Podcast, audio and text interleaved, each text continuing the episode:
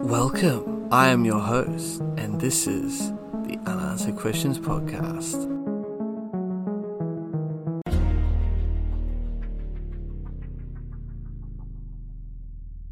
Hello, everyone, and welcome to another episode of my new podcast, Unanswered Questions, where every week we will endeavor to discuss a mysterious unsolved case that has many lingering unanswered questions. So I hope you enjoy, and as always, leave me some feedback on what you think about the show and rate it as well. This week we'll be talking about Oleg Penkovsky. So Oleg Vladimirovich Penkovsky, born 23rd of April 1919 and died allegedly on the 16th of May 1963, USSR codenamed Hero, was a colonel with Soviet military intelligence GRU during the 1950s and early 1960s who informed the United Kingdom and the United States about the Soviet emplacement of missiles in Cuba. Now we get into his early life and military career. So, Penkovsky's father died as an officer in the White Army in the Russian Civil War. Penkovsky graduated from the Kiev Artillery Academy in the rank of lieutenant in 1939. After taking part in the Winter War against Finland and in World War II, he had reached the rank of lieutenant colonel. A GRU officer, Penkovsky was appointed military attaché in Ankara, Turkey in 1955. He later worked at the Soviet Committee for Scientific Research, and Penkovsky was a personal friend of GRU head Ivan Serov and Soviet Marshal Sergei Varentsov.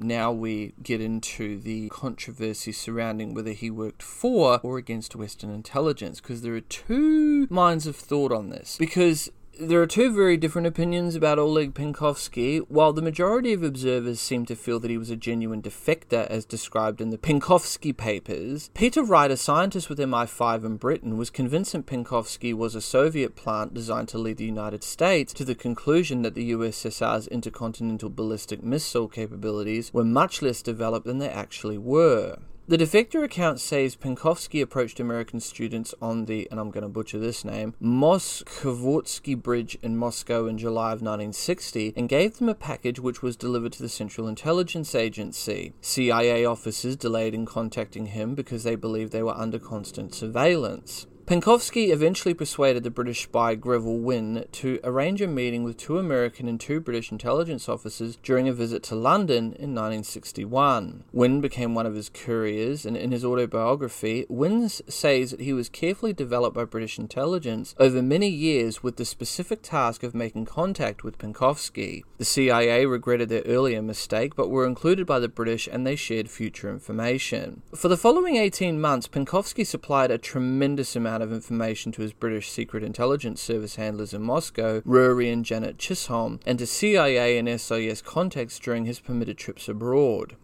Most significantly, he was responsible for arming President John F. Kennedy with the information that the Soviet nuclear arsenal was much smaller than previously thought, that the Soviet fueling systems were not fully operational, and that the Soviet guidance systems were not yet functional. The view of Peter Wright, however, is quite different. Wright was struck by the fact that, unlike Igor Gouzenko and other earlier defectors, Penkovsky did not reveal the names of any illegal Soviet agents in the West, but confined himself to organizational detail, much of which was known already. Wright noted that some of the documents were originals, which, in his opinion, would not have been so easily taken from their sources. Wright scathingly condemned the leadership of British intelligence throughout nearly the whole Cold War period. He reportedly believed that the Soviet agents, Philby, Maclean, Burgess, and Blunt, could all have been identified more quickly using the scientific methods that he proposed. In Wright's view, British intelligence leaders became even more paralysed when Philby and the others defected to the Soviet Union. British intelligence became so fearful of another fiasco that they avoided taking risks. Aware of this sensitivity, Wright says the Soviets planted Penkovsky to buoy up the sagging fortunes of their ineffective and therefore highly useful counterparts in British intelligence. Wright wrote, and I quote, When I first wrote my Penkovsky analysis, Maurice Oldfield, later chief of MI6 in the 1970s, who played a key role in the Penkovsky case as chief of station in Washington, told me, You've got a long row to hoe with this one, Peter. There's a lot of Ks, knighthoods, and gongs, medals, riding high on the back of Penkovsky, he said, referring to the honours heaped on those involved in the Penkovsky operation. End quote. Wright was more complimentary of the CIA and even of the FBI, who were initially suspicious and remained suspicious of Penkovsky. Greville Wynne seems convinced that Penkovsky was genuine and that Wynne's own sacrifices, including 18 months in the Lubyanka prison, were worthwhile. Former KGB Major General Oleg Kalugin does not once mention Penkovsky in his comprehensive book. KGB defector Vladimir Sakharov suggests Penkovsky was genuine, saying, and I quote, I knew about the ongoing KGB reorganization precipitated by Oleg Penkovsky's case and Yuri Nosenko's defection. Yuri Nosenko, I have actually covered on another episode of this podcast. The party was not satisfied with KGB performance. I knew many heads in the KGB had rolled again, as they had with Stalin. While the weight of opinion seems to be Penkovsky was genuine, the debate underscores the difficulty faced by all intelligence agencies of separating fact from fiction. Now we get into Penkovsky's role in the Cuban Missile Crisis. Now, Soviet leadership started the deployment of nuclear missiles in the belief that Washington could not detect the Cuban missile sites until it was too late to do anything about them. Penkovsky provided plans and descriptions of the nuclear rocket launch sites on Cuba. Only this information allowed the West to identify the missile sites from the low resolution pictures provided by US U 2 spy planes. Former GRU colonel and defector Viktor Suvorov writes, and I quote, and historians will remember with gratitude the name of the GRU Colonel Oleg Penkovsky. Thanks to his priceless information, the Cuban Missile Crisis was not transformed into a last world war. End quote. Now we get into Penkovsky's arrest and death. So it remains unclear to this day exactly how Penkovsky was found out. One theory links his arrest to the spouse of a contact. Janet Chisholm's husband, Yuri Chisholm, worked with a man named George Blake, who happened coincidentally to be a KGB agent. It's thought that once Blake implicated Penkovsky, the KGB began watching him from apartments across the river from his home and confirmed he was meeting with Western intelligence. Another story had it that Penkovsky's activities were revealed by Jack Dunlap, a double agent working for the KGB. The KGB swiftly drew the conclusion that there was a mole in their ranks and set about uncovering him. Penkovsky's American contacts received a letter from Penkovsky notifying them that a Moscow dead drop had been loaded. Upon servicing the dead drop, the American handler was arrested, signaling that Penkovsky had been apprehended by Soviet authorities. Penkovsky was arrested on the 22nd of October 1962 before Kennedy's address to the nation revealing the U 2 spy plane photographs had confirmed intelligence reports and that the Soviets were installing medium range nuclear missiles on the Caribbean island, codenamed Operation Anadyr.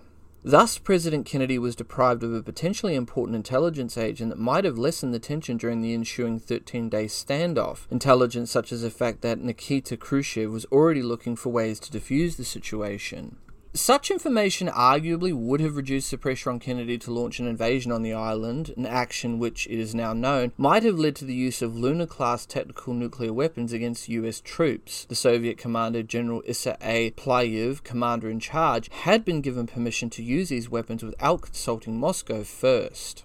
Now we get into the fate of Penkovsky. So, Penkovsky was executed, but there are conflicting reports about the manner of his death. He is said to have been convicted of treason and espionage in a trial in 1963. Some sources allege Penkovsky was executed by the traditional Soviet method of a bullet to the back of the neck, cremated, and his ashes buried in the new Donskoy Cemetery in Moscow. Alexander Zagvozdin, chief KGB interrogator for the investigation, stated that Penkovsky had been, and I quote, questioned perhaps a hundred times, end quote, and that he had been shot and cremated. However, former MI5 officer Peter Wright believed Penkovsky was actually a double agent who, having completed his task of taking in the Western intelligence services, was, after a show trial, awarded a suitable post out of sight in the Soviet Union. This, claims Wright, explains why Penkovsky never defected to the West when he had the chance. Then we have the noted Soviet sculptor Ernest Nizhemsky, who said that he had been told by the director of the Donskoy Cemetery Crematorium how Penkovsky had been executed by fire. Now, this is backed up somewhat by GRU agent Vladimir Rezun, known for his controversial book under the pseudonym Viktor Suvorov, following his defection from the Soviet Union to the United Kingdom. He alleged in his book Aquarium to have been shown a black and white film in which a GRU colonel was bound to a stretcher and cremated alive in a furnace as a warning to potential traitors. And since Penkovsky is the only known executed GRU colonel, this description was attributed by many to his fate. A similar description of the process was later included in Ernst Volkmann's popular book and Tom Clancy's novel Red Rabbit. However, Suvorov, in an interview, later denied that the man in the film was Penkovsky and said that he had been shot. Greville Wynne, in his book The Man from Odessa, claimed that Penkovsky killed himself. Wynne had also worked as both Penkovsky's contact and courier. Both men were arrested by the Soviets in October of 1962. The Soviet public was first told of Penkovsky's arrest more than seven weeks later when Pravda named Wynne and Jacob as his contacts without naming anyone else. In May of 1963, after his trial, Izvestia reported that Varentsov, who had since achieved the rank of Chief Marshal of Artillery and Commander in Chief of Rocket Forces and candidate member of the Central Committee, had been demoted to the rank of Major General. In June, he was expelled from the Central Committee for having relaxed his political vigilance. Three other officers were also disciplined. The head of the GRU, Ivan Serov, was sacked during the same period. He was reputedly on friendly terms with Penkovsky, which is very likely to have been a cause of his fall. With that, this case remains open, but with many unanswered questions that still remain unanswered. Please rate the show and let me know what you guys think about this and the many other cases I have covered. You can follow me on all major social media platforms YouTube, BitChute, Dailymotion. I'm also on Twitter and Instagram. Links are all down below in the description. If you have a case you'd like me to have a look at or cover, don't hesitate to send me a message. I'm your host, and this has been the Unanswered Questions Podcast. Until next time. Next on Unanswered Questions. On the 17th of December 1967, Harold Holt, the Prime Minister of Australia at the time, disappeared while swimming in the sea near Portsea, Victoria.